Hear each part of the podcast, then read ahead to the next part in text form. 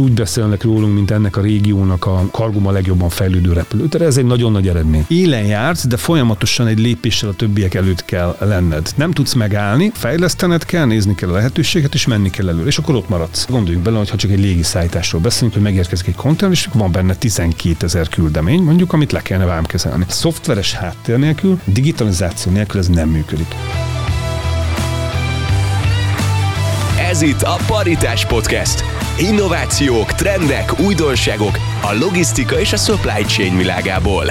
A Miskolci Egyetem után Ferihegyen szállt le, a Malév üzemanyagmenedzsmentjénél találta meg számításait, kereskedelmi vezető volt a repülőtéri üzemanyag kiszállításban, majd a pénzügyeket és a controllingot támogatta, ekkor már a Budapest Airportnál. Kossuth József 2015 óta vezeti a Budapest Airport kargót, fő célja a repülőtér légijáru szállításának fejlesztése és a reptér regionális elosztó szerepének erősítése logisztikai szempontból. Szia Józsi, köszönöm, hogy elfogadtad a meghívásunkat. Szia Bálint. Üdvözöllek a Paritás Podcastben. Tegnap a Kossuth Rádióban voltál, és szerettél szerettél volna beköszönni, úgyhogy most itt a lehetőség, mivel ez egy podcast és szabad formátum, hogy kimond azt a mondatot, amit mindig is szerettél volna. Én mondhatnám azt, hogy Kossuth József vagyok a Kossuth Rádióból, úgyhogy a, most nem mondhatom azt, hogy podcast József vagyok a podcast rádióból, de... Terveztél ilyen bemondói babírokra törni bármikor is, vagy nem, mindig nem, is a nem. légijáru szállítás volt a fő Egyszer-kétszer hallottam, hogy, hogy telefonon kellemes a hangom, de nem, nem voltak ilyen ambícióim. Ezt főként riporterek mondták, vagy itt csajoztál? Nők mondták inkább. Na, hát repülés élmény, első repülés élménye. Emlékszel rá? Nem tudom, ez egy Cessna volt, egy nagy utasszállító. Hát a legelső repülési élményem az, én Miskolc mellől származom, Felső Zsolcáról, és az ottani sportrepülőtérnek voltak rajzpályázatai, és sikerült ott többször díjat nyerni a repülőtérről, légi közlekedésről kellett ilyen kis rajzokat, műveket előállítani, és ott nyertem egy vitorlás repülést, az volt az első. Úgyhogy az nagy élmény volt. Nem ott dőlt el, hogy, hogy a légi közlekedéssel szeretnék majd foglalkozni valamilyen szempontból, és nagyon érdekes, hogy ez csak most jutott eszembe, hogy igazából ez volt az első repülésem. Itt először arra gondoltam, hogy mikor ültem először felnőttként vagy, vagy diákként repülőgépen, de is az első az ez volt. Úgyhogy és milyen élményeket adott? Itt szavak esetleg emléképek? Hát a repülés az szerintem mindenkinek, akinek nincs tériszonya, vagy nem, nem fél kifejezetten tőle, az egy csodálatos élmény. Olyan érzés, amit nagyon nehéz máshoz hasonlítani. Hol lennél többet, fent vagy lent? Hát lent, de én nagyon szeretek repülni. Tehát a, ugye itt főleg a Covid korlátozások miatt én jóval kevesebbet repültem itt az elmúlt másfél évben, sőt szerintem kb. másfél éve ültem utoljára repülőgépen. Korábban ugye viszonylag sok üzleti utunk is volt a világban mindenhova, ez most bizonyos országokban szinte lehetetlen, tehát olyan beutazási korlátozások vannak, mondjuk például Kínában, amit, amit üzletileg nem racionális vállalni, tehát mondjuk egy két-három hetet mondjuk egy, egy hotelszobában karanténba tölteni egy tárgyalásért, ez, ez nem működik. Nagyon hiányzik a repülés, tehát maga az egész folyamata, a millió, a, a, járat, az előkészülés. Remélem, hogy minél hamarabb vissza tudunk térni majd erre, erre a vonalra is így az üzletben. Gyűjtögetél ilyen pontokat? Van még ilyen, hogy, vagy, vagy esetleg Igen, számolod, persze, hogy mennyit persze, utaztál? Persze. Én számolom, hogy mennyit utaztál, utaztam, fel van otthon írva egy ilyen krétával, a, a konyhában van egy kis táblánk, és 115-ször ültem eddig repülőn, tehát ez nem ennyi utat jelentett, hanem, hanem ennyi repülőn ülést. Ebben nem számoltam bele azt a vitorlázást például. És a logisztikát számolod, hogy mondjuk mennyi anyag ment át a kezeiden, mióta mondjuk a kargot vezeted? Azt látom, hogy most körülbelül évente, évente mennyi megy át a repülőtéren. Persze ezeket, ezeket felügyelni kell, és ez egy olyan üzletág, ami folyamatosan változik, folyamatosan figyelni kell arra, hogy mik, mik történnek benne kereskedelmi vezető voltál, pénzügy, controlling, ez nem feltétlen, vagyis hát de kapcsolódik a logisztikához, de nem kimondottan a nagybetűs logisztika. Mi vitt mégis erre, hogy 2015-ben ezt a területet vett be magadnak? Ez nagyon érdekes, én a Miskolci Egyetemen végeztem, közgazdász vagyok, okleveles közgazdász, menedzsment szakirányom, én nagyon szerettem oda járni, és nagyon érdekes, hogy az ember ilyen 22-23 évesen nem tudja még azt, hogy milyen pályán szeretne elhelyezkedni. Hall információkat szülőktől, médiában, most már azért egyre többet, tehát ez 20 évvel ezelőtt még most nem azt mondom, hogy nem volt internet, de azért messze nem ilyen szinten volt az interneten található cikkek, tájékoztató anyagok mennyisége, mint most. És nagyon érdekes, hogy én, hogy ott az egyetemen azon gondolkodtam, hogy milyen terület érdekelne, és ugye kereskedelem jutott eszembe, értékesítés, beszerzés, és akkor a controlling, illetve a logisztika, ezek merültek föl. És nagyon érdekes, hogy vagy ez egy ilyen jó önismeret volt akkor, vagy, vagy így hozta az élet, vagy valaki, aki hisz ebben mondhatja azt, hogy akár a sors is, hogy én végül ilyen területeken dolgoztam után. Az egyetem után az önéletrajzomat szétküldtem a világban mindenhova, ahol, ahol ilyen típusú munkákat, pozíciókat láttam, nyitottam.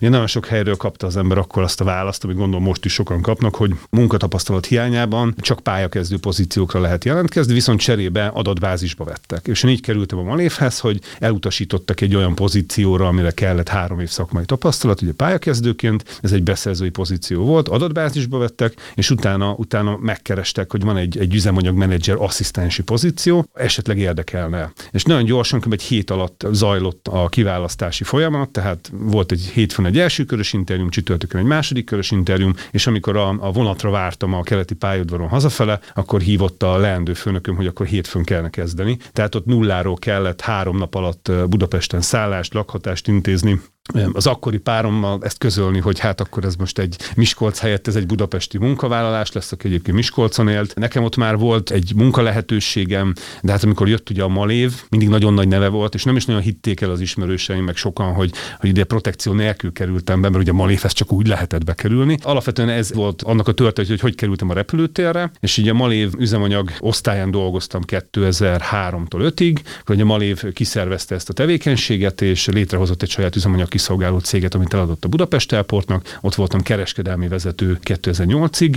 2008-ban váltottam, akkor pénzügyi controlling területre, ahol mondta, és 2014-ben ilyen karrier fejlődési célzattal ott a cégen belül elkezdtem érdeklődni, milyen más pozíciók nyitottak, és akkor ez a cargo manager pozíció, ez akkor vált nyitottá. Szerencsére az akkori vezetés ezt maximálisan támogatta, hogy a cégen belül egy ilyen mozgást véghez vigyek. Tanultunk az egyetemen logisztikát, de ugye közgázon ez nem volt egy top több éves tant tantárgy, viszont ugye alapokat azért hallottunk róla. Ha úgy nézzük, akkor én szakmán kívülről jöttem. Tehát ott 2015-ben, amikor a repülőtéren elkezdtem kargóval foglalkozni, ez akkori főnököm a René Drőze, aki a, akkor az ingatlanfejlesztési igazgató volt, most a reptérfejlesztési igazgató, vele együtt dolgoztunk. Vele együtt kezdtünk egyébként a kargon dolgozni, és az, hogy én iparágon kívülről jöttem, az alapvetően jó is volt, mert egy kicsit ilyen out of the box megközelítéssel tudtam hozzáfogni a dolgokhoz. Sokszor az emberek ugye olyan szabályokat követ, követnek olyan korlátozó tényezőket, a, akár az üzletben, vagy a, vagy a magánéletükben, ami esetleg blokkolja őket attól, hogy igazán, igazán fejlődjenek, akár a magánéletben, akár a, az üzletben, amivel foglalkoznak, és ugye nekem ilyenek nem voltak. Jöttek az ilyen tanácsok, hogy hú, figyelj, azokhoz a cégekhez már szerintem nem menj el, mert azok lehet, hogy az ő ügyfeleik, vagy az elsődleges ügyfelek, akik köztetek és köztük vannak, azok majd megsértődnek. Ne beszélj a, a szállítmányozóval, mert ő a, a légitársaság és a kargó értékesítő ügynök partnere. Velem nem voltak ilyen berögződések. Mentünk a piacra, főleg én, nagyon sok emberrel, céggel találkoztam, és most is megvan ez a nyitottság. Ez nagyon sok információt hozott, nagyon sok tanácsot hozott, és ez nagyon sokat segített nekünk itt a, a, a kargóban az elmúlt 5-6 évben a repülőtéren. Mit szerettél meg a logisztikában, amit mondjuk akkor, amikor oda kerültél, és valamilyen szempontból sodrottál az ára, még nem láttál, de mégis felkelsz mostanában reggel, tele vagy energiával, csillog a szemed, és mész. Alapvetően, ami nem látszik, nem biztos, hogy látszik a logisztikáról kívülről, hogy ez mennyire bonyolult és egy összetett iparág. Én ugye töltöttem most benne 5-6 évet, ennek olyan szakmai alágazatai, olyan feladatai vannak, akár itt a vámkezelésről, hogyha beszélünk, vagy mondjuk a repülőtéren mondjuk az árukezelési folyamatokról, vagy a szállítmányozásról, ennek ugye speciális ágazat, a vasút, a tenger, a légi, amik gyakorlatilag szerintem azt jelentik, hogy ez egyszerűen egy ember számára, ez egy lehetetlen feladat ezt megtanulni az egészet. Tehát ez folyamatosan valami valami újat hoz. Az ember mindig valami újba lát bele. Ez az egyik, ami nagyon tetszik. A másik az az, hogy abszolút csapatmunka. Ez egy nagyon sok szereplős folyamat. Itt ugye vannak megbízók, vannak szájtmányozók, cégek, őket támogató informatikai szolgáltatók, légitársaságok, szövetségek, repülőterek, hatóságok, minisztériumok. Tehát nagyon sok szereplő dolgozik együtt egy-egy projekten, és ez akkor működik jól, hogyha jó a szinergia, jó a kooperáció a partnerek között, akkor ez jól halad. Ha nem, ha, ha ebbe a sok szereplős együttműködésben egy-egy dolog nagyon gyenge, vagy elveszti a, a hatékonyságát, akkor ez az egész elkezd így lelassulni. Tehát ez a csapatmunka nagyon tetszik benne, és így a harmadik, amit azt ki tudom emelni, hogy szeretek így alkotni. Otthon is szeretek így kertészkedni, barkácsolni, ilyesmi, és ez a kicsit ez a kargó is ilyen, hogy létrehoztunk itt valamit, most itt a repülőtéren, illetve a kargó közösséggel együtt itt a kargófejlesztési munkáról beszélek, az új kargóbázisról, és van egy ilyen alkotási öröm az egészben. A logisztika az egy eléggé liberális, eléggé szabadon döntő iparág, úgymond. Tehát arról tudunk beszélni, szabad. A szabad az lehet, hogy az a, az a legjobb szó erre, hogy szabad. Például egy logisztikai cég, amikor el kell vinni egy árut mondjuk Magyarországról Kínába, akkor ugye végignézi az összes szállítási módot, ami szóba jöhet. Megnézi, hogy, hogy mondjuk ez vasúton, tengeren, légiúton, melyik a leghatékonyabb megoldás. Megnézi, hogy ha légi, hogy ez melyik repülőtérről kell, hogy repüljön. Tehát most repüljön ez Budapestről, vagy van valamilyen szempontból egy, egy repülőtérre egy jobb vagy egy gyorsabb kapcsolat mondjuk Bécsből, vagy mondjuk Frankfurtból, vagy Münchenből. Tehát egy nagyon szabad ez a döntéshozatali faktor. Mindig ugye ezek a, azt mondom, a szállítmányozó cégek a legfontosabb döntéshozói a logisztikának, ők döntik el, hogy melyik, melyik megoldás működjön. És ez ugye azt is eredményezi visszakapcsolva erre az alkotási e, szeretetre mondjuk, ami így bennem van, hogy ezt tudod befolyásolni. Tehát gyakorlatilag, ha jó vagy, ha, ha, ha a repülőtér jó, ha a kargó környezet jó, akkor használnak téged. Tehát gyakorlatilag tudsz sikereket elérni. Ha jó irányba mész, akkor, akkor ennek van, van úgymond látható eredmény. Ez nem mindenhol tapasztalható. Tehát a, a pénzügyi területen ugye sokszor ül az ember egy irodába, és akkor Exceleket csinál, egész nap riportokat gyártani, persze ugyanolyan fontos munka kell a cég működéséhez, az üzlet támogatásához, de hogy ott, ott, ott amikor egy szép Excel táblát összeraksz, akkor azért nem ugyanaz a szintű alkotási élményt éled meg, mint amikor mondjuk átadsz egy Cargo City-t mondjuk a, a Cargo közösségbe. Ugye említetted a csapatjátékot, illetve azt is, hogy a közösséggel együtt szeretsz építkezni. Ez mit jelent pontosan mondjuk az MLSK-sz vagy az MSS-szel való közreműködésed uh-huh. kapcsán? Szerintem a szövetségek azok nagyon fontos szereplői a logisztikának. Vannak olyan cégek, akik ezzel nem biztos, hogy teljesen egyetértenek, mondjuk csatlakoznak egy logisztikai szövetséghez, és így várják, hogy történjen valami. Mondjuk egy szállítmányozó cég, és utána csodálkozik, hogy nincs semmi, és akkor nem is érti, hogy miért csatlakozott egy szövetséghez. Tehát egy szövetséget használni kell. Egyrészt a szövetségnek vannak olyan alapfeladatai, a tagságtól gyűjti be alapvetően azokat a feladatokat, azokat a célokat, amiért lobbiznia kell, amin dolgozni kell. Tehát ha inputokat adunk egy szövetségnek, úgymond effektíve használjuk a szövetséget valamire, akkor nagyon-nagyon jól tud működni. Ugye a fő előnye az az, hogy az egy érdekképviselet, sok céget lehet elérni ezen keresztül. Alapvetően mi, mint Budapest Airport, három nagy logisztikai szövetségben, az MSZ-ben, az MLSKS-ben és az MLBKT-ben vagyunk tagok. Ha az aktív munkánkat nézzük, akkor Magyar Szállítmányozók Szövetség Szövetségében van egy légi munkacsoport, ahol gyakorlatilag mondhatjuk így, hogy kiszerveztük a, a kargófejlesztési munkánkat. Nagyon fontos a szállítmányozó, nagyon fontos az ő ö, döntése, az ő véleménye, ö, és alapvetően úgy érdemes kargót fejleszteni, hogy az, a, hogy az a, a piaci szereplőknek, például a szállítmányozóknak is megfelelő legyen. Tehát alapvetően mi, ami Budapest Airport kargós fejlesztési lépéseinket, azt így egyeztetjük a szövetséggel. Megnézzük, hogy mik azok a pontok, amik a legfontosabbak számukra, meetingeket, workshopokat szervezünk, ahol meg meghallgatjuk a véleményüket, elégedettséget mérünk a köreikben. És ez a légis munkacsoport ez egy nagyon fontos fórum ennek a típusú munkának. A másik fontos ilyen munkacsoportos munkánk az az MLSKS-ben, van a Magyar Logisztikai Szolgáltató Központok Szövetségben, ott elsősorban ugye nagy logisztikai központok, eh, ipari parkok, illetve terminálüzemeltetők vesznek részt, a repülőtér is ugye egy ilyen infrastruktúra. Gyakorlatilag felfoghatjuk a repülőteret úgy, mint egy logisztikai központot gyakorlatilag. Ott is tagok vagyunk, ott elnökségi tag is vagyok, nagyon aktívan dolgozunk a koppányokkal sok dolgon, illetve alapítottunk most az idei évben egy ekereskedelmi munkacsoportot, ahol több vezető ekereskedelem, logisztikai cég, futárcég csatlakozott, és, és próbáljuk megnézni, hogy mik azok a pontok, amikben esetleg lobbizással, mondjuk minisztériumok fele támogatásokért, szabályozásokért, információ cserével tudunk segíteni ennek, a, ennek az iparágnak. Még egy harmadik, mondjuk ilyen szövetségi munkát szeretnék kiemelni. Az MLBKT-ben ott van egy gyógyszeripari tagozat, és a, a légjáru szállítás az nagyon erősen egy gyógyszeripar által preferált szállítási mód. Mi, mi ebbe sokat szeretnénk majd fejlődni a jövőben, és ott a gyógyszeripari tagozattal dolgozunk együtt. Tehát mindig az a lényeg, hogy megpróbáljuk megnézni, hogy, a, hogy mik az igények a piacról. Igazából őszinte leszek, ez egyrészt azért is jó, mert, mert jó irányba tudunk fejleszteni, másrészt speciál nekem könnyebb, ha kint jönnek az ötletek, és nem nekem kell kitalálni. Beszéltél egy csomó előnyről itt a szövetségek kapcsán. Beszéljünk most a világ logisztikájáról, illetve magáról a légjáruszállításról. Egy kicsit ilyen játékra hívnálak. Tehát, hogy a légjáruszállítás drága, de milyen előnyökkel jár, és akkor ide jöhetnek ilyen bullet pointsok. Hát mondjuk azt mondanám, hogy gyors. Tehát alapvetően a legdrágább szállítási módról beszélünk, már csak az eszközök miatt is, ugye a repülőgép az egy elég drága eszköz, illetve vannak a fenntartás, és ugye annak a kapacitása az azért jelentősen elmarad mondjuk egy tengeri áruszállító hajóról mondjuk 10-20 ezer konténerre. A legnagyobb repülőgépeken mondjuk ilyen 130 tonna árut lehet egy 747-800-ason szállítani. Viszont ellenben gyors. Az évvégi csúcsba sodródva most már, sőt most már azt mondja, közepén mondjuk így a logisztikai ellátási csúcsnak itt a karácsony előtt évvégi zárási időszaknak. Most ugye arról tudunk beszélni, hogy egy Kína-Európa vonatkozásában, ha neked van egy 25-30 napos tengeri szállítási időd, amit most tengeren indítasz el onnan, az már nem fog ideérni. Ez ugyanez mondjuk légiárus szállításban, ez mondjuk 10 óra. Mondjuk a két repülőtér közötti repülési idő. A, a világon az átlagos feladótól címzettig történő légiárus szállítási idő az négy és fél nap. Tehát ez az átlag. Ez azt jelenti, hogy ugye vannak a gyors, rapid, express szolgáltatások, ami tényleg ilyen egy-két nap alatt ott van, de jellemzően azért ez nem nagyon szokott mondjuk egy hétnél tovább elnyúlni, ha csak nincs valamilyen probléma.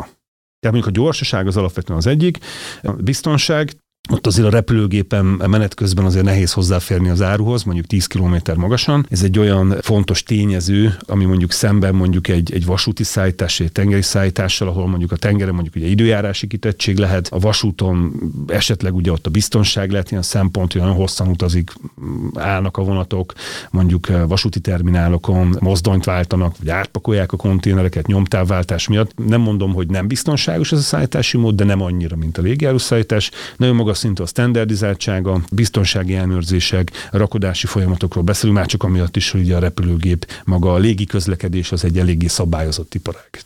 Tehát erről minden ellenőrizve kerül fel mondjuk a repülőgépre biztonsági ellenőrzés után. És nem is olyan régen történt az, hogy ugye bár leállt a légi forgalom, illetve uh-huh. hát nagyon sok maszkot, vakcinát, ilyesmiket kellett szállítani, értem szóval a Covid-ra gondolok most, uh-huh. hogy a forgalom és a szállítás, a logisztika ebben az időszakban hogy teljesített? Mert ha jól tudom, itt egy, egy nagyon-nagyon érdekes dolog derült ki, hogy az utasforgalmi gépek is szállítanak Igen. dobozokat, Igen. árut, bármit. Uh-huh.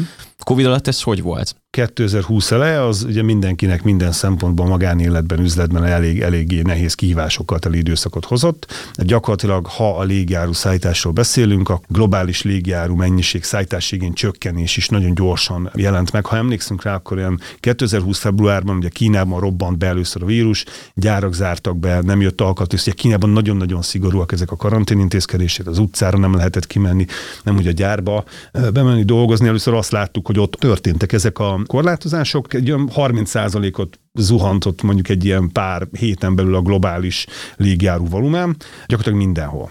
Amit említettél, az egy nagyon érdekes tényező, ugyanis két dolgot ugye említettél, az egyik az az, hogy az utasjáratokon, az utasszállító járatokon is visznek, visznek kargót, nem mindegyiken, de mondjuk, mondjuk a fapadosok nem, jellemzően nem kargóznak, nagyon rövid fordulóidejük van, nem ez az üzleti modelljük, viszont mondjuk a hosszú távú, olyan széles törzsű, nagy repülőgépeken elég komoly árumennyiségeket mozgatnak. Esetenként ez 20-25 tonna árut is jelenthet. Ez ugye lent utazik a csomagok mellett erre kialakított kargó részben. Ez a kapacitás ez annyira fontos, hogy a, a COVID előtti globális helyzetben nagyjából a világ össz légjáró volumenének a felét azt ilyen gépeken vitték, tehát utasgépek vitték. Amikor ugye 2020 márciusban Covid helyzet ugye eszkalálódott, utazási korlátozások voltak, bezártak az országok, akkor gyakorlatilag szinte az összes ilyen járat leállt. Ez belli kargónak hívja az angol terminológia, ugye pocak, alsó fedélzet, ez eltűnt az egyik pillanatról a másikra. Ott ugye, ahogy említettük, ugye volt egy 30%-os volumencsökkenés, de mondjuk kiesett a, ez az 50%-a a kapacitásnak, tehát ott már látszik, hogy volt egy 20%-os kereslet kínálatban, és a másik oldalról nagyon gyorsan van, bár eltűnt ez az általános kargó, nem eltűnt, de egy nagy része eltűnt ennek egy, egy rövid időre, amit említettem a gyárbezárások miatt, ilyen elektronikai cikkek, alkatrészekből kevesebb jött. Hirtelen megjelent egy új feladat, ami az volt, hogy minden hamarabb kell mondjuk maszkot hozni az országokba. Nem csak Magyarországra, mindenhova a világon. A maszk az egy hiánycikké vált. Egyrészt egyik kórház sem tartott ebből több millió maszkos készleteket, egyik ország sem, mert nem, nem kellett erre felkészülni a múltban, most már valószínűleg mindenhol tartanak a jövő, jövőt illetően.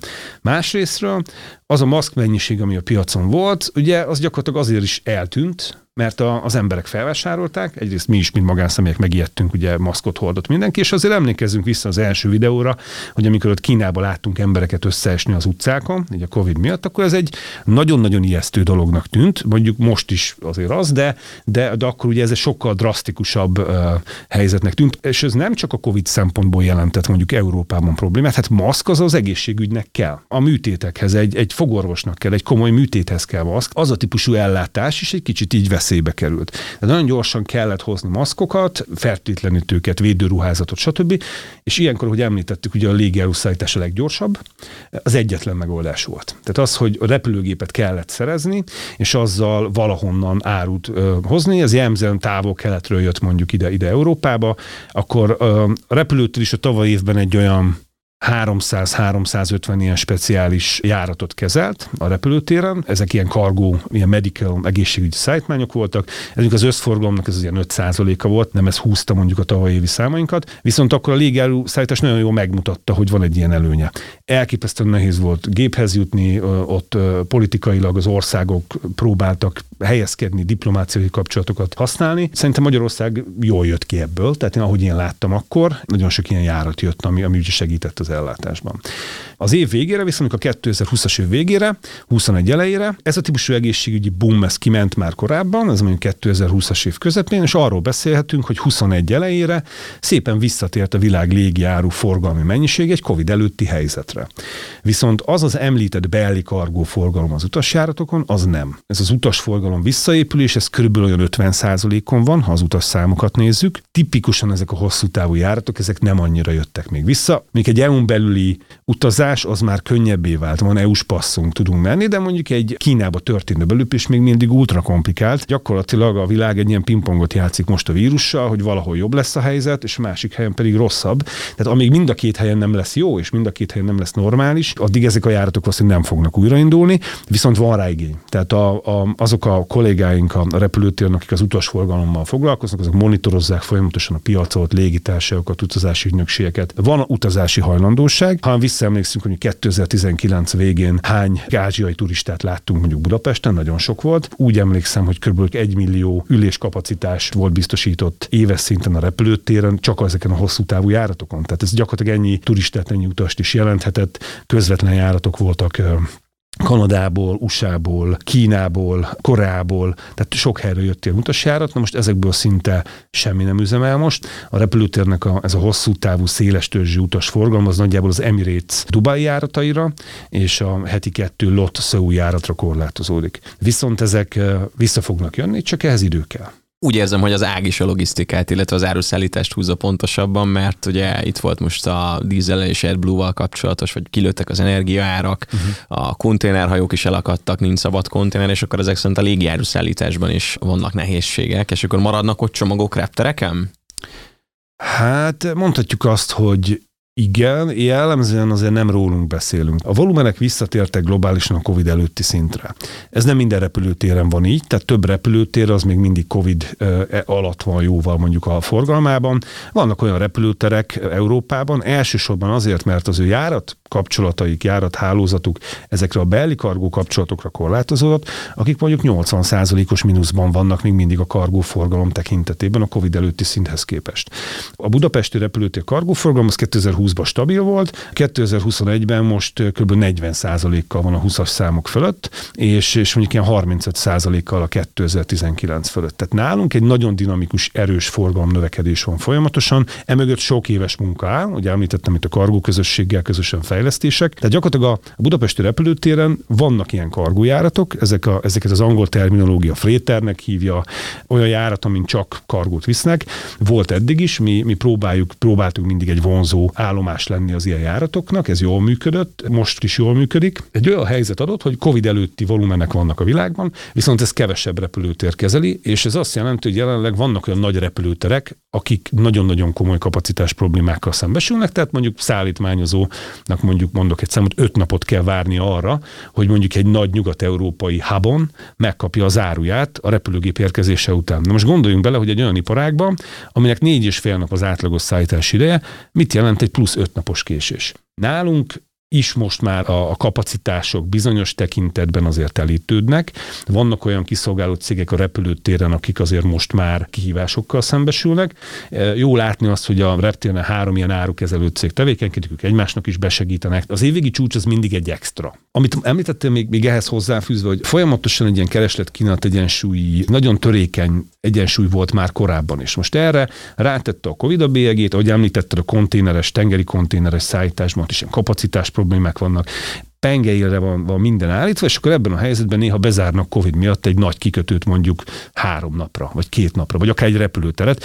Na most, vagy beragad egy, egy, egy hajó egy csatornába például, vagy jön valahol egy, egy tájfun, ami miatt egy napig nem lehet kikötni, és elkezdenek halmozódni ugye a, a hajók, a, az áru egy bizonyos ponton, és ez, és ez gyakorlatilag amikor már éppen egy picit helyreáll a helyzet, akkor mindig rátesz egy, egy, egy, egy lapáttal. Ezekben a helyzetekben viszont a légjáros szállítás az, az mindig egy ilyen segítőként tud belépni a, a képbe.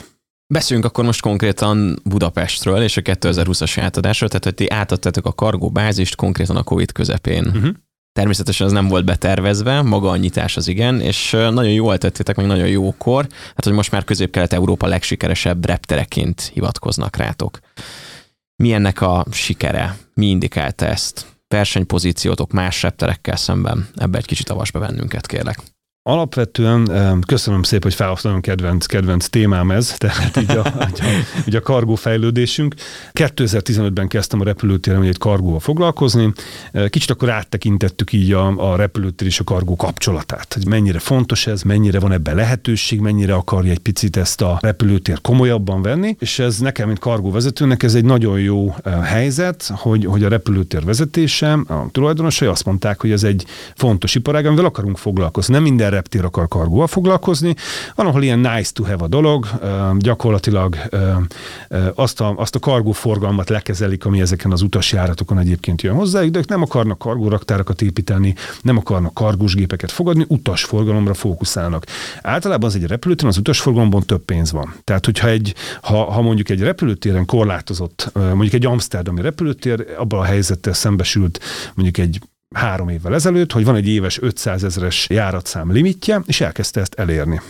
És Amsterdam, ugye Hollandia a világ egyik legcsodálatosabb kereskedelmi és logisztikai országáról beszélünk, ugye hosszú évszázadok hajózó nemzet, eh, nagyon sok logisztikai bázis, elosztó központ van ott azon a területen. Egyik pillanatra a másikra úgymond a kargójáratok ellen fordult, tehát konkrétan megkérték a, a kedves légitársakat, akik oda jártak, hogy mondjuk egy hónapon belül, vagy két hónapon belül vigyenek el onnan x darab kargójáratot arról a repülőtérről. Ott annyit vesztett Amsterdam, mondjuk kargójáratban, aminek én mondjuk ilyen tíz éves hozadékban is nagyon örülnék, hogyha mondjuk nálunk megjelenne a repülőtéren. Az egy nagyon fontos dolog, hogy a Budapest Airport, a repülőtér, az fókuszál kargóra. Ez egy alap. És ehhez egyébként erőforrásokat biztosított, ez azt jelenti, hogy ugye vagyok én, tehát nem mindenhol van kargóvezető, nem mindegyik repülőtéren van, itt a régiónkban sem. Tehát eleve van kargós csapat, költ ugye gyakorlatilag üzletfejlesztésre, marketingre, konferenciákra. Tehát nagyon fontos az infrastruktúra fejlesztés, ahogy említetted. Egy jó infrastruktúra az most már nem is előny, az az alap, aminek meg kell, hogy legyen. Most valahogy ez így alakult a 90-es évek közepétől, amikor először felmerült itt ilyen új kargóbázis létesítésének a gondolata a repülőtéren, még ugye bőven az állami időszakról beszélünk, hogy, hogy valahogy ez nem épült meg. Kicsit ilyen valami szembeszél mindig volt. Tehát valami, valaki felkarolta ezt a dolgot, lehet itt szó Malévről, eh, vagy sok eh, nagy tudású eh, kollégáról, aki dolgozik ebben az iparágban, most nem akarok neveket mondani, próbálták ezt előre nyomni, de valami mindig megfogta. Tehát ott már a 90-es években is. Na most ezt sikerült áttörnünk, tehát gyakorlatilag ugye a repülőtér épített egy közel 50 millió euróból egy, egy 16 milliárd forintból egy új kargóbázist, ez egy, ez egy világszínvonalú létesítmény, gyakorlatilag ez bárhol lehetne. Ha létez létezne ilyen, hogy holnap eladhatnánk mondjuk Hongkongba, vagy, vagy építhetnénk egy ugyanilyet mondjuk a szebben hangzik, vagy New Yorkba, akkor ott is örülnének ennek. Tehát ez az infrastruktúra, ez, ez most egy nagyon jó alap, ami gyakorlatilag most megtelik, tovább kell majd bővítenünk a létesítményeket. Építettünk új árukezelő raktárat, szállítmányozó raktárakat, repülőgépállóhelyeket. Ahogy említettem már itt azért régebben a 90-es évek, hogy mi korábban is foglalkoztak a repülőtéren kargol, ugye a Malév, Malév kargó idejében, aminek az lett az eredmény, hogy 2000-es évek, 2010-2015-re A repülőtéren kb. 4-5 lokáción voltak ilyen légiáru kezelő központok, repülőtéren kívül is, repülőtéren belül is ilyen raktárak, és összeszámoltuk, hogy a, kargó állóhelyek és a raktárak között ilyen kumulatív távolság, tehát amíg csak a repülőgépről a reptéri légiárukezelő raktárba kellett vinni az árut, az egy olyan 30 km volt. Ugye ez egy ilyen elméleti összeg. Raktár és az összes állóhely közötti különbség. Ezt most az új létesítménye, oda vittünk a, a, a kettes terminál, az utas terminál mellé, ahol ugye a belly kargó van, illetve mondjuk azt, hogy inkább lesz majd, mondjuk most is van valamennyi, de majd több lesz. Odaépítettük a kargó állóhelyeket mellé. Gyakorlatilag ennek a típusú árunak, amit ott kezelünk, egy kilométer alá csökkent ez a 30 kilométeres árumozgatása. Hatékonyságban lehet mondani százalékot, vagy, vagy Hát mozgatott áru mennyiség, mennyi nagy, spóroltok? Hát ez, ez rengeteg, ez, ez ugye időben, ez elképesztően sokat jelent. Tehát itt, a, ahogy említettem, itt órák számítanak a légierőszállításban, valamikor percek. Tehát az, hogy nem kell mondjuk a repülőtér egyik végéről 6 kilométert húznod az áruhoz, mert ugye a kargóbázis az az egyes terminál felüli végén volt a reptérnek, az utasgépek ezzel a beli kargóval a kettes terminálon, és ott 6 kilométert kellett húzni az árut, még felért oda. Ez most így ránzis, és azt mondom, mondjuk 40 perc még mondjuk felérnek, mondjuk ilyen biztonsági ellenőrzés kapunk keresztül a, az áruval, és akkor ez most mondjuk azt mondom, hogy 5 perc. Tehát ez, ez egy ilyen 35 perc, ez kapacitást jelent, időt jelent, szolgáltatási szint emelkedést jelent, ezek nagyon-nagyon fontos tényezők. Nem csak infrastruktúra kell, nem csak együtt kell dolgozni a szállítmányozókkal, a, a logisztikai szakmával, hogy minden jobban fejlesztjük ezt az egészet, hanem ugye minél több útvonal kapcsolatot kell egyébként létrehozni. Tehát minél több ilyen kargójárat kell, vagy ilyen beli kargós kapcsolat, akkor működik jól a repülőtér, hogyha ugye van mivel valahova árut szállítani, nem csak az áruan. Ez elég dinamikusan fejlődik. Vannak az úgynevezett integrátor cégek, akik ajtótól ajtóig a feladatól a címzeti minden logisztikai lépést maguk csinálnak. Ezek futárcégek jellemzően DHL Express, FedEx, TNT, UPS. Ők napi szinten járnak a repülőtérre, nagy járatokkal, és összekötnek minket nagy hubokkal. Ez egy nagyon fontos és értékes kapcsolatrendszer. Emellett vannak dedikált kargós járatot üzemeltető cégek a repülőtéren, mert a Cargolux, a légitársaság Turkish Airlines, Cargo, Qatar Airways, Korean Air, ezek menetrend szerinti járatokat üzemeltetnek, vagy az ő nagy hubjaikról, Dubájból, vagy, vagy Dohából, vagy Seoulból, amin keresztül szintén az egész világ elérhető, vagy egyébként adhok lokációkról, például a Cargolux Kínából, mondjuk Zhengzhouból, Hongkongból, vagy Shenzhenből üzemeltet járatot. Amit nagyon jó látni, hogy vannak olyan szállítmányozó cégek, most már, akik elkezdtek saját ilyen charter járatokat üzemeltetni. Két ilyen cég van, aki saját charter járatot üzemeltet a repülőtér, az egyik a Cargo Partner, aki egyébként Hongkongból és Zhengzhouból, a, a másik pedig a Ghibli CLCZ csoport, aki pedig Zhengzhouból repül Budapest. Ezek nagy 740-es járatok. És ilyenkor őket körbe kell táncolni, vagy hogyan tudod meggyőzni, hogy mondjuk Budapestre hozzák a forgalmat? Mert gondolom itt van közel Bécs. Nagyon érdekes, amit mondasz, és a Cargo Partner az egy osztrák cég. Nekik ugye historikusan nagyon sokáig ugye Bécsben volt a központjuk, és ez egy elképesztően nagy eredmény volt, hogy mondjuk két évvel ezelőtt azt mondták, hogy annyira jó az ő magyarországi egységük, és annyira jó itt a Budapesten a Cargo fejlődés, hogy átváltanak egy dual hub koncepcióra, amikor mondhatjuk azt, hogy mondjuk a budapesti repülőtérnek ugyanannyira fontos uh, szerepe van az ő hálózatukban szinte, mint mondjuk Bécsnek. Tehát ilyen két hubbal dolgoznak. Alapvetően ez a körbetáncolás, hát ugye az üzletfejlődés fejlesztés, az értékesítés az egy körbetáncolás gyakorlatilag, tehát ugye folyamatosan kell keresni azokat a cégeket, akiknél lehetőségek vannak, akikkel tudunk valamit mi üzletileg csinálni, és azokat támogatni kell. Ha jól működik a környezet, van egy hatékony kargó környezet itt a repülőtéren, ami gyors, ami nem drága, ahol kapcsolatrendszer van, megfelelő infrastruktúra, jók a szolgáltatások, akkor ez hozza az árut. Mi azt érezzük, hogy ez most elindult, megpróbáljuk támogatni azokat a törekvéseket, amik ebbe az irányba mutatnak, de most már elkezdett egyre több áru jönni a repülőtérre, és gyakorlatilag ehhez kapcsolódóan kell nekünk ehhez a légitársaságokat találni, de időnként még ez is automatikusan működik. Viszont ez a környezetfejlesztés, ez egy ilyen never ending dolog. A mostani állapot szerint eljutottunk valahova, de most is számos olyan fejlesztésen dolgozunk, ami egyébként még, még jobbá kell, hogy tegye ezt a környezetet. Ez egy ilyen picit, ahogy, ahogy említetted, most úgy beszélnek rólunk, mint ennek a régiónak a, az egyik, talán a legjobb, kargum a legjobban fejlődő repülőtere. Ez egy nagyon nagy eredmény. Tehát itt azért a nagyobb szereplők, itt mondjuk München, Bécs, Prága, Varsó nagyok ebben a régióban, és vannak kisebb repterek. Ha volumenekről beszélünk, akkor nekünk olyan 180 ezer tonnánk lesz az idei évben. Bécs valahol ilyen 250 körül fog zárni. Ők továbbra is a, az elsők még egyébként volumen alapján ebben a régióban. Mindig ingyen reklám nekik, amikor azt mondom, hogy én második vagyok. De erre reálisan van esély, hogy ezt befogjuk egy pár éven belül. Tehát például 2015-ben, amikor én mondjuk itt kargóval kezdtem foglalkozni, akkor mondjuk a Bécsi repülőtér szinte ugyanennyi volument kezelt, mint most, sőt lehet, hogy azóta egy kicsit csökkentek is. A budapesti repülőtéren pedig 80 ezer tonna hmm. volt, nem 180 ezer tonna. Ez azt jelenti, hogy akkor háromszor akkora volt a Bécsi repülőtér kargóforgalma, mint most a Budapest Airporté, most 40 kal nagyobb. Tehát zárult ez az olló. Münchenben ott volt egy ilyen időszakos zuhanás, most önnek nagyon erős volt a belli kargó kapcsolatrendszer, ők most úgy néz ki, hogy kevesebb árut fognak online kezelni az idei évben, vagy kb. ugyanannyit, mint mi, úgyhogy előtte 350 ezer tonnájuk volt még mondjuk két éve. Ez egy kicsit olyan, mint mondjuk a Tesla, vagy az Apple, ha ilyen nagyot akarok mondani, élen jársz, de folyamatosan egy lépéssel a többiek előtt kell lenned. Tehát nem tudsz megállni, folyamatosan fejlesztened kell, nézni kell a lehetőséget, és menni kell előre, és akkor ott maradsz. Vagy legalábbis minden megteszel azért, hogy ott maradj az élen. A, a kargo az egyébként most azért elkezdett így vonzóbbá válni olyan repterek számára, és akik nem annyira fókuszáltak kargóra, mert ugye nincs utas, vagy nem, nem annyira van utas, tehát alacsonyabbak az utasforgalmi adatok. A logisztika az úgy unblokke, most már az egész befektetői és egyébként üzletfejlesztési világnak most az egyik top lehetőség. Tehát most nem tudom, Budapesten itt az m 0 most ilyen 1 millió négyzetméter raktár épül két-három éven belül. Nagyon keményen dolgozni kell nap mint nap azért, hogy ott maradjunk így effektíve a csúcson, de erre van esély.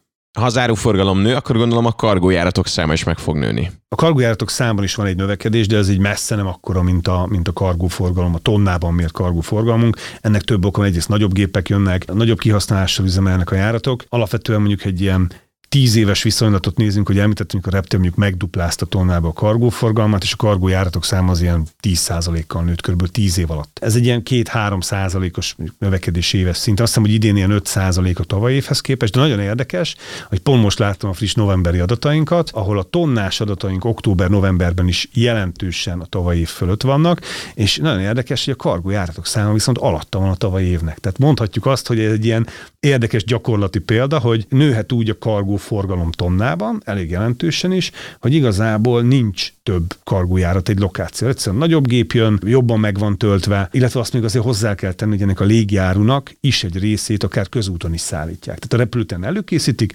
felépítik a konténert, és te beteszik egy kamionba, és az elmegy egy másik repülőtér, és ott teszik föl egy, egy, egy járatra kargó volumenben most egy boomunk van, egy robbanásunk van tonnába, a kargó járatok növekedése az egy ilyen fenntartható szint. És milyen fejlesztésekkel tudod ezt megugrani? Tehát, hogy a következő évekre akkor előre kell látni. Mit tudsz még hozzátenni, hozzácsatolni? Ahogy említettem, az infrastruktúrát tovább kell bővítenünk, tehát ez egy, ez egy ilyen alapvető tényező. A másik az az, amit látunk, hogy van egy kitűnő speciális projektünk, említettem a gyógyszerlogisztikát, tehát itt a JATA az a Nemzetközi Légitársági Szövetséggel és több magyar céggel, eh, például a reptéren árukezelő cégekkel, szállítmányozó cégekkel, kamionos céggel összeraktunk egy ilyen kargó közösséget, úgymond, és közösen mindenki bevezeti az ő saját szolgáltatásra egy ilyen minőségbiztosítási rendszert, kifejezetten gyógyszer, légiszállítás, olyan, mint az ISO, vagy a GDP, vagy lehet ezeket hallani, de ez, ennek az a neve, hogy JATA CIV, farma ennek a termékcsomagnak, ami eredményeképpen zárt láncon lehet majd innen Magyarországról, vagy a mi vonzás körzetünkből árut szállítani a, a világon bárhova gyakorlatilag, vagy legalábbis nagyon sok helyre. Sokat exportálunk, vagy sok ilyen gyógyszer megy át rajtunk? Hát a gyógyszer az összvolumenben azért ez nem egy, nem egy 50% os volumenről beszélünk, viszont ez egy nagyon speciális kezelést igénylő árutípus, ami viszonylag mondjuk a magas szállítási költséggel is jár. Üzletileg ez egy érdekes szegmens egyébként logisztikai cégeknek, légitársaságoknak, ebből mondhatjuk azt, hogy van pénz és van jövő egyébként. Tehát vannak olyan speciális gyógyszerek, hogy volt szó ilyen őssejtes programról, stb. Magyarországon is, hogy akár egy injekció is több millió forintot képviselhet. Akkor lehet olyan, hogy mondjuk több az, amit szállít a repülő, mint értékben többet ér, mint egy repülő, vagy mennyibe kerül egy repülő? Csak hát elméletileg szerintem előfordulhat ilyen, de mondjuk az egy repülőgép értéke az ilyen sok százmillió dollár egy ilyen nagy, nagy jumbo tehát ahhoz mondjuk ebből a típusú injekcióból teli kellene rakni, és ugye ilyen nincs. Tehát gyakorlatilag nem fordul elő, mert ebből egy pár darabot visznek jellemzően. Pedig nagyon érdekes, ha most az injekcióról beszélünk, a Magyarország érkező vakcináknak is kb. 75% az légiúton jött így hazánkba, tehát ez egy nagyon fontos feladat volt. Ha a fejlesztésekre egy visszakanyarodunk, nagyon fontos speciális árutípusokra fókuszálni. Említettem ugye a gyógyszer, az az egyik ilyen nagyon érdekes, az volumenben nem olyan nagyon nagy, de egy nagyon érdekes üzleti lehetőség és egy hosszú távú fejlődés, nem csak a Covid miatt, úgy általában. Ez nagyon sok gyógyszeripari cég van Magyarországon, a, a repülőtér vonzás körzete az nem Magyarország, hanem egész Kelet-Közép-Európa. Tehát egy reptérre ilyen 8-9 óra közúti kamionozás, ez még hatékonynak mondható. Tehát az, az, az még kifejezetten jó. És ugye vannak olyan gyakorlati példák, amikor mondjuk Romániából mondjuk Amsterdamba kamionoznak árut, és ott teszik fel egy repülőgépre. Tehát elméletileg azt kell mondani, hogy akár egész Európa lehet a vonzás körzetünk, de a hatékony azért az egy ilyen 8-9 órás távolság. És szerintem ez is a jövő, hogy, hogy, hogy ezek a nagyon hosszú közúti kamionos szállítások, ezek már abszolút nem férnek bele, se fenntarthatóságilag, se időben, se szolgáltatás minőségben a logisztika jövőjébe. A jövő az az, hogy, hogy voltak ezek a nagy megahabok korábban, akik, akik egész Európát ellátták, ehelyett szerintem most már nem helyett, mert ők azért meg fognak maradni és fejlődni is fognak, de, de ilyen közepes méretű habok, mint például Budapest a régióhoz, ennek van jövője. Tehát az, hogy keresztül hozom 36 órán keresztül a, a túlzsúfolt autópálya rendszeren a, az árumat kamion kamionnal mondjuk egy Hollandiába, Romániába vagy Magyarországra, ez, ez szerintem már egyre kevésbé fér bele akármilyen, akármilyen ilyen fenntarthatósági fejlődési dologba. Azt mondjuk egy budapesti reptérre mondjuk másfél óra oda lehet vinni a, a, a célállomásra, hogyha esetleg érkezik az áru. A digitalizációt az ki kell, hogy emeljem. Most már az emberi erőforrás kérdése az a gazdaságban, a logisztikában és egyébként a légiáruszállításhoz kapcsolódó szolgáltatásokban is egyre inkább egy ilyen érzékeny területté válik, most már Magyarországon is. Tehát most már egyre nehezebb az raktáros, targoncás, de akár szállítmányozót is találni. Tehát automatizálni kell, digitalizálni kell. Minél jobban meg kell támogatni a logisztikai folyamatokat, szoftverekkel, olyan adatbázisokkal, adattámogatással, ezek a jövőben mutató fejlesztési irányok. Kargo és a logisztikai fejlesztéseknek abszolút az egyik, egyik ilyen nagyon fontos pillére a digitalizáció, ilyen például a GLAPS. Mostani epizódunkat a GLAPS szoftvercsalád támogatta. A Glebs olyan logisztikai megoldásokat kínál gyártócégek és logisztikai raktárak számára, amelyekkel a tervezésétől a rakodás végéig kezelhető a telephelyen felmerülő összes szállítmányozási és rakodási feladat. Megoldásai között szerepel a Timeslot Management, a Yard Management, a Transport Management és a raktári konzol szoftver. Legújabb fejlesztésük a Self-Check-in terminál, ami önkiszolgáló felületet biztosít a rakodási helyre érkező sofőrök számára a bejelentkezéshez, így kontaktusmentessé teszi a járművek érkeztetését. Több információért látogass el a glebs.me weboldalra. Tehát alapvetően akár ilyen új informatikai eszközökkel, most beszélhetünk ilyen kiterjesztett valóságos szemüvegekről, mondjuk ilyen raktári e, e, működésben, ahol mondjuk a, a márot látja esetleg a, a dolgozó azt, hogy milyen, milyen, milyen áru érkezik, hova kell tenni, e, mire kell figyelni, mondjuk melyik repülőgépre megy. Tehát alapvetően ilyen típusú dolgok is nagyon sokat tudnak segíteni. Mi most a repülőten elkezdtünk dolgozni egy ilyen, egy ilyen új kargó közösségi rendszer bevezetésén. Ez egy informatikai rendszer lenne, ez egy olyan felület, ahol a cégek ugye e, információt, fuvarleveleket tudnak egymással cserélni, és ugye ezzel meg tudják támogatni a hétköznapokban mondjuk az emberi erőforrás munkát. Ez nem jelenti azt, hogy kevesebb emberre lesz szükség. Nem volt annyira fókuszban mondjuk, mondjuk 10 vagy 15 évvel ezelőtt Magyarországon, mert olcsó volt a munkaerő. És volt munkaerő. Most azt mondom, hogy egyrészt drágábbá vált a munkaerő, és nincs is jellemző a munkaerő. Itt nem arról van szó, hogy embereket majd kirúgnak cégektől azért, mert robotizálnak vagy automatizálnak, hanem azért, hogy ezt a növekvő forgalmat, ezt, ezt egyébként velük lehet majd lekezelni. Még egy fontos fejlődési irány, ezt meg kell, hogy említsem, mert olyan büszke is vagyok rá, ez az e-kereskedelem, ez az e-commerce, online értékesítés, vásárlás. Ez egy olyan iparág, ahol, ami nagyon időérzékeny is, tehát ugye alapvetően senki nem szeret hónapokat várni arra, hogyha megrendelt egy terméket, sőt legszívesebben azonnal a kezébe szeretné fogni ezt a terméket. Ennek egyébként van informatikai vonzata is. Ez egy nagy árutomeg, tehát ellentétben mondjuk a gyógyszerszállítással, ami, ami nagy érték, de relatíve kisebb volumen árutomeg, ez egy óriási árutomeg, nagyon sok csomagot jelent ugye küldeményt, és most már az Európai Unióban ennek a logisztikája kicsit bonyolultabbá vált. Itt július 1 változtak a vámkezelési szabályok, gyakorlatilag korábban 22 euró alatt szinte szabadon lehetett hozni, vinni a dolgokat. Most már ugye mindent vámkezelni kell, ennek azért nagyon nem egyszerű az ügyintézés. Tehát gondoljunk bele, hogy ha csak egy légiszállításról beszélünk, hogy megérkezik egy konténer, és van benne 12 ezer küldemény, mondjuk, amit le kellene vámkezelni. Hát ez már szoftveres háttér nélkül, digitalizáció nélkül ez nem működik. És ez nem is akármilyen szoftveres háttérről beszélünk, tehát itt ha például mondjuk a legnagyobb eredményről, amit mondjuk így a magyar légilogisztika vagy a, vagy a Budapest Airport idén szerintem fel el tud mutatni, az az, hogy az Alibaba az a, a budapesti repülőteret választotta második európai elosztó központjának. Ez jó részt azért is történt meg, nem csak azért, mert kiváló cégek dolgoztak azon, hogy összerakják ennek, a, ennek az üzleti hátterét, a logisztikai hátterét, hanem egyszerűen az Alibaba szoftvere az most már össze van kötve a magyar vámhatóságnak a szoftverével, egy magyar cégen keresztül. A kért információcsomagokat már a járatok indulása előtt előre megküldik a magyar vámhatóságnak, aki ez alapján tud tervezetten ellenőrzéseket így, így végrehajtani. Tehát előre elemzéssel ki tudja választani, hogy, hogy melyik dobozt kéri kinyitni egyébként a konténerekből, ami azt eredményezi, hogy a budapesti repülőtéren egy ilyen 20 perc körül van az import átlag vámkezelés. Ez elképesztően nagy eredmény, és a magyar NAV nagyon kiválóan felkészült erre, mondjuk egy ilyen két évvel ezelőtt uh, uh, már elkezdték minimum a felkészülést, de az új környezete szoftveresen, és nagyon érdekes, hogy ez nem mindenhol van meg Európában. Tehát a hollandok, belgák nagyon szépen megcsinálták, de számos uh, szomszédos, vagy akár nyugat-európai országban ez nincs meg. Tehát ez most egy előny. Ezt most egy ideig tudjuk megint használni, és ugye visszatérünk erre a dologra, hogy majd újabb előnyök kellenek, tehát újabb fejlesztések ahhoz, hogy, hogy hosszú távon versenyképes maradjon így logisztikában mondjuk Magyarország. Ja, és kérdezted, hogy miért jó még a, a légijárószállításban dolgozni. Az alkotás mellett ez egy kicsit ilyen jó magyarnak lenni, és mondjuk olyan projekteken dolgozni, amik mondjuk így Magyarországnak sikereket hoznak. Tehát van ennek egy ilyen vonatkozása, hogy, hogy jó összerakni egy új járatot, vagy egy, egy logisztikai bázis, vagy elérni egy ilyen Alibaba kaliberű dolgot, mert ezt én úgy érzem, hogy ez jó az országnak.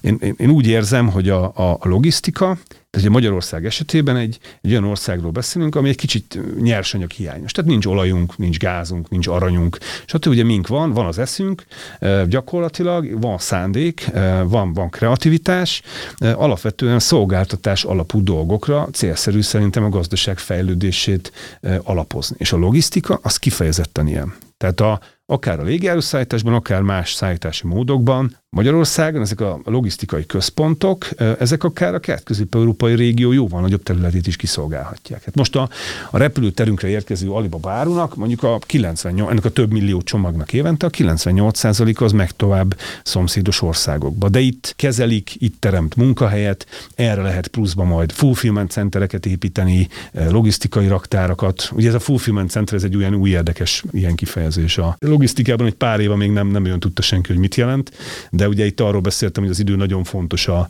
az e-kereskedelemben, nagyon fontos, Jack Ma, ugye az Alibabának az alapítója azt mondta, hogy 72 órán belül mindent, ami az ő weboldalán értékesítésre kerül, azt le kell szállítani, ez a target. Ugye vannak olyan, látunk ilyeneket, hogy Amazon Nyugat-Európában ez a same day delivery, tehát reggel megrendelem, és délután már kihozzák, mondjuk elfelejtettem ajándékot venni valamelyik rokonomnak, akkor még meg tudom úszni a dolgot. Tehát ez az időről szól, és ezt ebben a légijárószállítás egy fontos tényező, de igazából ez arra alapszik, hogy ilyen fulfillment centereket, ilyen teljesítési központokat, hát nem is tudom, ez a legjobb magyar fordításá hoznak létre, ami azt jelenti, hogy tengeren és konténerben és vasúton hozzák nagy tömegével az árut, tehát amikor a 90% az nem légiúton jön majd jellemzően egy ilyen alibaba volumennek, ami még ugye nem is nagyon jön Magyarország, ez most fog, az egyéb, nem a légi, és ugye előre betárolják raktárokban, és az alapján töltik ezeket a raktárakat, eh, hogy ugye látják a fogyást, és ugye az értékesítési információkat előre terveznek, úgymond. De ilyen fulfillment centerek nem nagyon vannak még Magyarországon. Vannak már, ugye kisebb webshopoknak, magyar weboldalaknak vannak már ilyen eh, logisztikai szolgáltatásai, erre az említett egy millió négyzetméter raktárban, amit itt a budapesti régióban is építenek, több ilyen projekt van, de még ilyen nagy, igazi nagy platformnak, mondjuk ilyen fulfillment centerek nincs Magyarországon. A lengyeleknél, a cseheknél vannak, ilyen, vannak már ilyen fulfillment központok. Említetted a digitalizációt, engem a technológiai része is érdekel, illetve a fenntarthatóságról is beszéltél. Lesznek itt ilyen, nem tudom, elektromos repülőgépek? Oké, okay, vannak már drónok, nem tudom, mm. hogy mennyire célszerű az, hogy Magyarországon reggel megrendelek valamit, és délután megkapom Kecskemét mellett egy alföldi tanyán. Ez nagyon érdekes, ugye a légijáruszállítás is több olyan, olyan, olyan fejlesztésen dolgozik, ami fenntarthatóvá teszi. Egyrészt ugye itt is megvannak ezek a bioüzemanyagok, ami ugye a Légiszállításban azért sokkal érzékenyebb téma, mert ott azért dolgoztam egy, egy ideig ugye üzemanyag területen, tehát ott azért mondjuk a, a kerozinnak olyan fizikai paraméterei vannak, amit azért mondjuk egy bioüzemanyaggal nem volt olyan könnyű kifejleszteni, tehát mondjuk mínusz 47 fokig nem kristályosodik ki, tehát addig likvid az anyag, mondjuk a kerozin. Tehát ezt mondjuk bioüzemanyagból lefejleszteni nem volt egyszerű, de sikerült, tehát most már vannak olyan járatok, eh, voltak olyan járatok, amiket kizárólag bioüzemanyaggal, nem is kevert üzemanyaggal repültek repülőgépek, tehát alapvetően alapvetően ez egy ilyen környezetvédelem, fenntarthatóság, CO2 kibocsátás szempontjából egy jó irány. Beszélnek hibrid repülőgépekről, vannak ilyen fejlesztések is, ahol arról lenne szó, hogy lenne egy hibrid motor, lenne egy elektromos és egy klasszikus meghajtás mondjuk a repülőgépben, és akkor a, amikor a nagyobb teljesítményről van szó, akkor használnak klasszikust, amikor meg mondjuk olyan magasságban jár odafent, ahol, ahol most nem azt mondom, mert ez egy légiközlekedésileg, de biztos, hogy nem a legjobb kifejezés, de fél vitorlázik, tehát ott már fent van azon a repülési magasságon, ott már még egy kisebb erőkifejtéssel, még elektromosan lehet, lehet ezt alkalmazni. A drónok az nagyon, szintén nagyon érdekes témakör, témakör.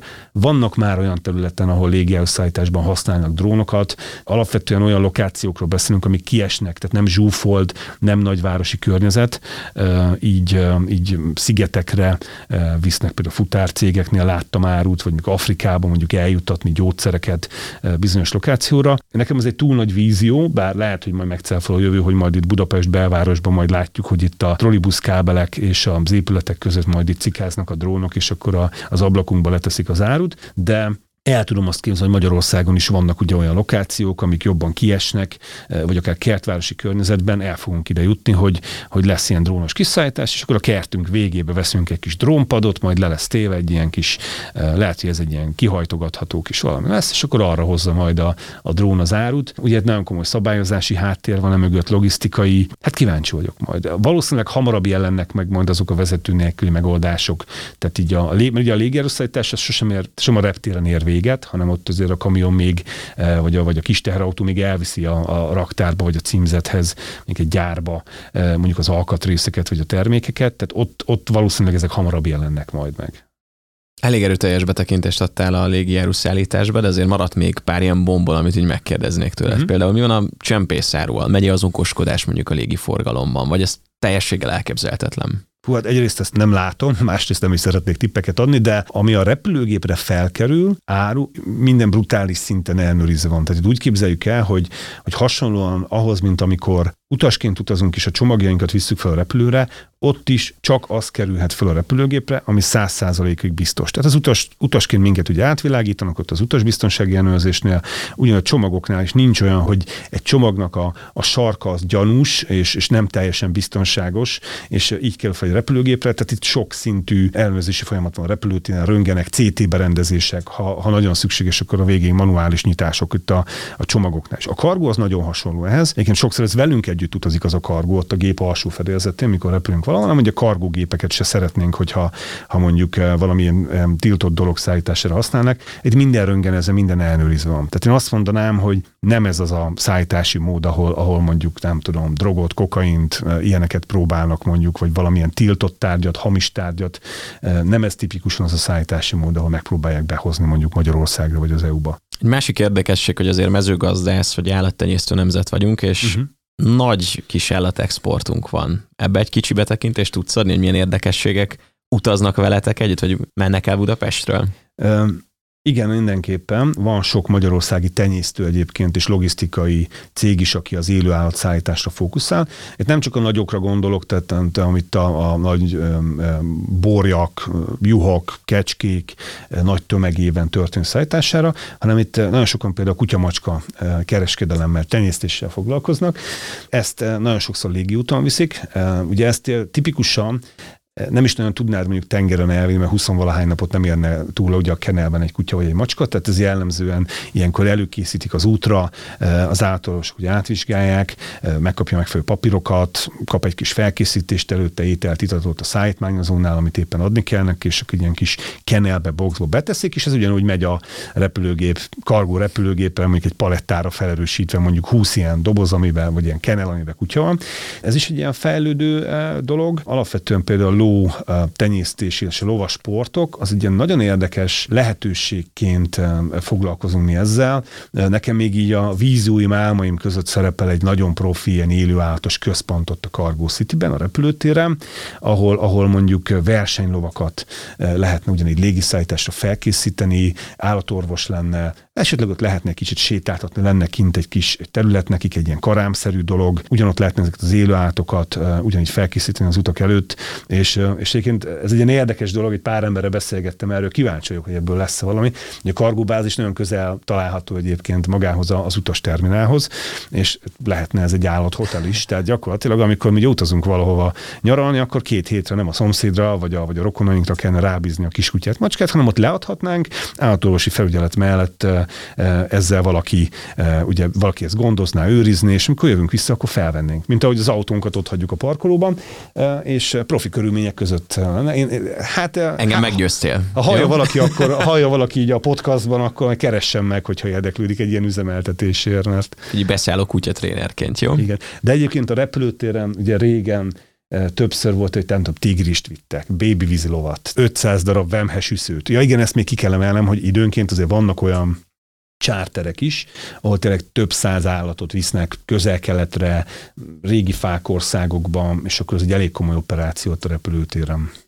Még a digitalizációhoz egy kicsit visszatérnék, gondolom nem papíron jegyzitek a fuvarleveleket, tehát hogy azért ez is segít nektek, uh-huh. illetve van egy olyan része is a digitalizációnak, hogy adatok, mesterséges intelligencia, mert kicsit beszéltél, de hogy mondjuk segített a fejlődésbe, vagy a jövő mennyire ezen fog alapulni. Tehát, hogy mondjuk, ha most vannak különböző szállítások, vagy fuvarok, azok segíthetnek el prognosztizálni jövőbeli terveket. Hát szerintem abszolút az adatkezelésen, az informatikai támogatáson e, nagyon sok fog múlni a jövőben, tehát szerintem ez egy top prioritás kell, hogy legyen mindenhol, e, így a fejlesztésekben ez a digitalizációs, az adatokkal történő támogatás. Ez, ez sok részre oszlik meg, meg bomlik meg, mert egyrészt a logisztikai munkát is, ahogy már beszéltünk róla, lehet támogatni. Tehát például egy ilyen időkapu foglalási rendszer, mondjuk egy kargó raktárban, amikor a kamionnak nem kell mondjuk egy egy-két órát várakozni a parkolóban, ha hamarabb ér oda, hanem előre le van foglalva mondjuk egy, egy adott félórás, vagy egy órás, vagy másfél órás slot egy rakodásra, és ő tudja, hogy neki addigra kell odaérnie, mert mondjuk a szállítmányozó operátora befoglalta, ez szerintem aranyat ért. Tehát ahogy látjuk azt, hogy egyre nehezebb sofőrt szerezni, jobban sporolni kell a kapacitásokkal, lehet, hogy hogy mondjuk egy, egy jó időkapu foglalási rendszerrel, mondjuk egy szállítmányozó cég mondjuk egy két fuvart meg tud pluszba csinálni aznap, mert mondjuk hatékonyabban tudja használni az embereit, vagy éppen mondjuk pont emiatt van elég ember arra, hogy a, hogy a forgalmát bonyolítsa, és pont emiatt nem késnek a kamionjai. Ha már tudod, hogy ez a kamion időpontra érkezik mondjuk a kargó raktárba, akkor te, mint árukezelő cég, mert rá tudod tervezni ugye a, a működésedet, tehát erőforrást, embert tudsz rá, eszközt, targoncát tudsz rá egyébként tervezni. Ha tudod előre, hogy jön egy kamion mondjuk teli gyógyszerre, akkor tudod, hogy ezt egy olyan kapura kell tenned, ami közel van mondjuk a gyógyszertálló uh, raktáraidhoz, vagy helységeidhez az épületen belül. Ha tudod, hogy ezen olyan áru jön, ami, ami mondjuk biztonsági szempontból egy, még egy túlméretes és nagyobb röntgengépet kell használnod az átvilágításhoz, akkor arra a kapura tudod tenni.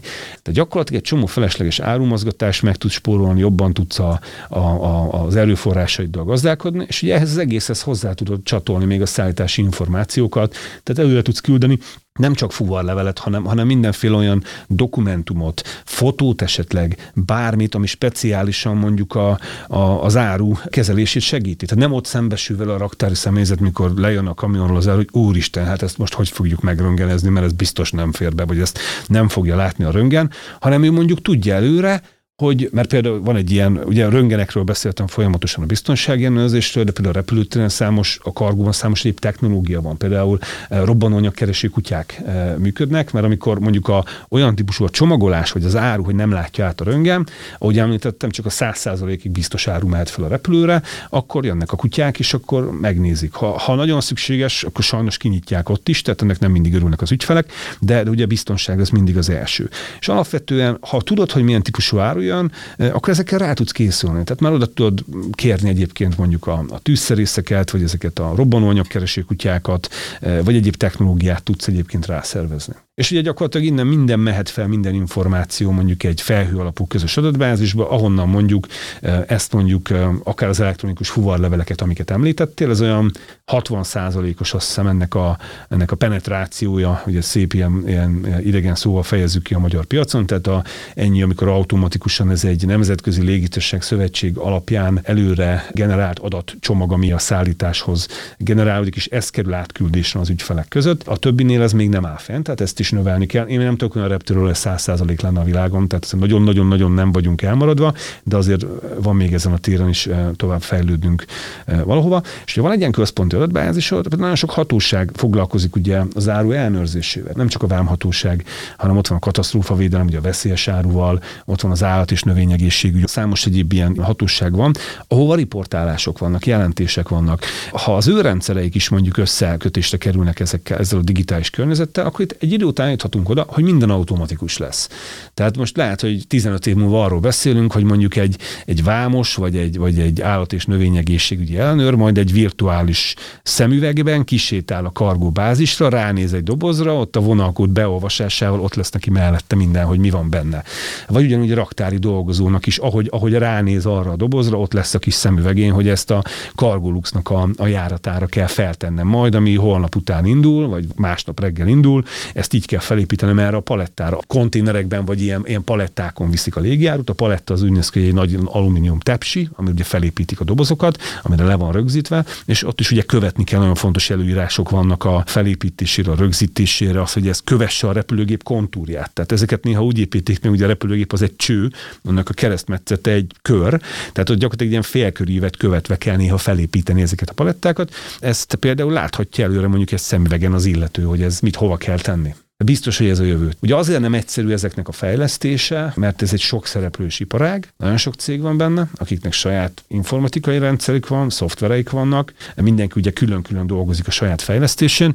Mi, amit próbálunk, az az, hogy amit lehet így megpróbálunk a repülőtéren központilag segíteni a szervezésében, tehát összekötni a piaci szereplőket. Egy személyeset kérdeznék a végén, uh-huh. ha már logisztika, akkor a világ legnagyobb repülőgépe, ami ugye az áriszállításban részt vesz, ez az AN225. Ott volt el, amikor leszállt, és mondjuk ez olyan érzése, mint amikor Darth Vadernek lenyílik így a rámpa, amikor rász a rámpa mellé.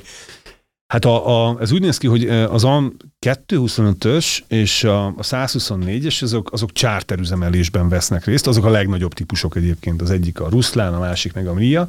Volt Ferihegyen a 225-ös, az évekkel ezelőtt volt, az egy ilyen eseti járat volt. A 124-es az volt nálunk tavaly is többször, ilyen speciális járatoknál. Hát azért ez egy ilyen brutális élmény, tehát ott nem csak maga az, hogy mekkora a gép, mert az egy 747-800-as, az kb. ez a kategória, tehát a, ugye a Jumbo-ra szokták azt mondani, a 747 400-ra, meg a, meg a 800, az az ég királynője, arról úgy beszélnek a rajongók, a spotterek. Tehát azért a, az is egy méretben egy, egy összehasonlítható ezekkel abszolút. Ez a 124 nagyon érdekes ilyen, ilyen önkiszolgáló működése van, tehát gyakorlatilag az elején egy ilyen rampa nyúlik, nyílik le az előtérre, és azon már be is lehet gurulni a, a repülőgéből. Az ugye az oroszoknál ezek a járatok mindig ilyen katonai is hátulját is ilyen ki tudja nyitni, és egy csővé válik az egész, amiben gyakorlatilag be tudsz hajtani egy kamionnal. Tehát ez többször volt nálunk, ez azért lenyűgöző, amikor ezt így végignézed, hogy, hogy mondjuk jön egy ilyen repülőgép, ez sokszor hozza magával azt a, azt a rút szerkezetet, amivel vontatni lehet, eh, amivel ezek a pushback autók ezt behúzzák ki, még az is belőle jön ki, még azt is kihajtja, eh, és akkor beáll az állóhely, lenyitja az elejét, a végét, belül daru van felszerelve, és hogy magán mozgatja bent az árut.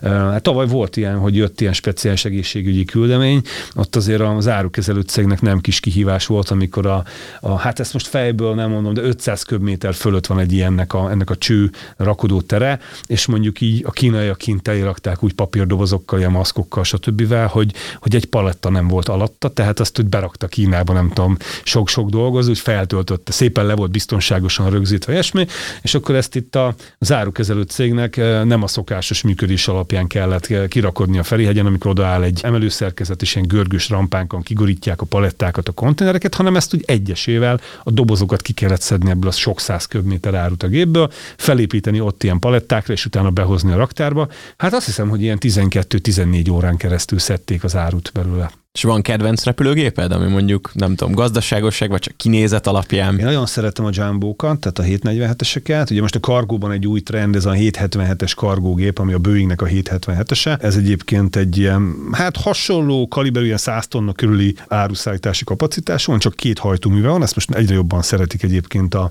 a légiparban négy hajtómű helyett a két hajtóműves üzemelést, mert annyit kell karban tartani. Én nagyon szeretem a Jumbo-kat, és volt egy orosz típus, ez az IL-76-os, ez egy ilyen felső szárnyas, négy hajtóműves gép van, amit nem nagyon láthatunk már az EU-ban, ugyanis a, a zaj szintje az így azért messze a limitek fölött. Én nagyon szerettem azt egyébként. Neked van speciális?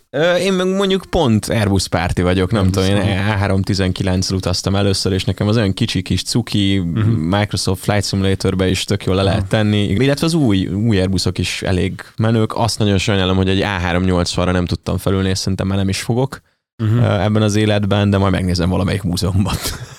hát most visszahozzák több helyen a működésbe őket, úgyhogy mi nem kísérlet teljesen. Van, ahol kivezették a, a, a 380-asokat a flottából, de a, a, a, van, ahol az Emirates ott még repülnek. Tehát ha, ha úgy tervezed az utadat, akkor még el tudod csípni. Jó, akkor a 2022-es bakancs ez lesz. Karácsony ajándékként felírom magamnak. Kossuth József, Budapest Airport Cargo. Nagyon szépen köszönöm, hogy elfogadtad a meghívásunkat. Én is köszönöm a lehetőséget. És itt voltál velünk. Természetesen a podcast jövőre is folytatódik, úgyhogy egy hónap múlva találkozunk. Keressétek a paritást mind a YouTube-on, mind a Spotify-on, mind az Apple-ben és a további podcast platformokon.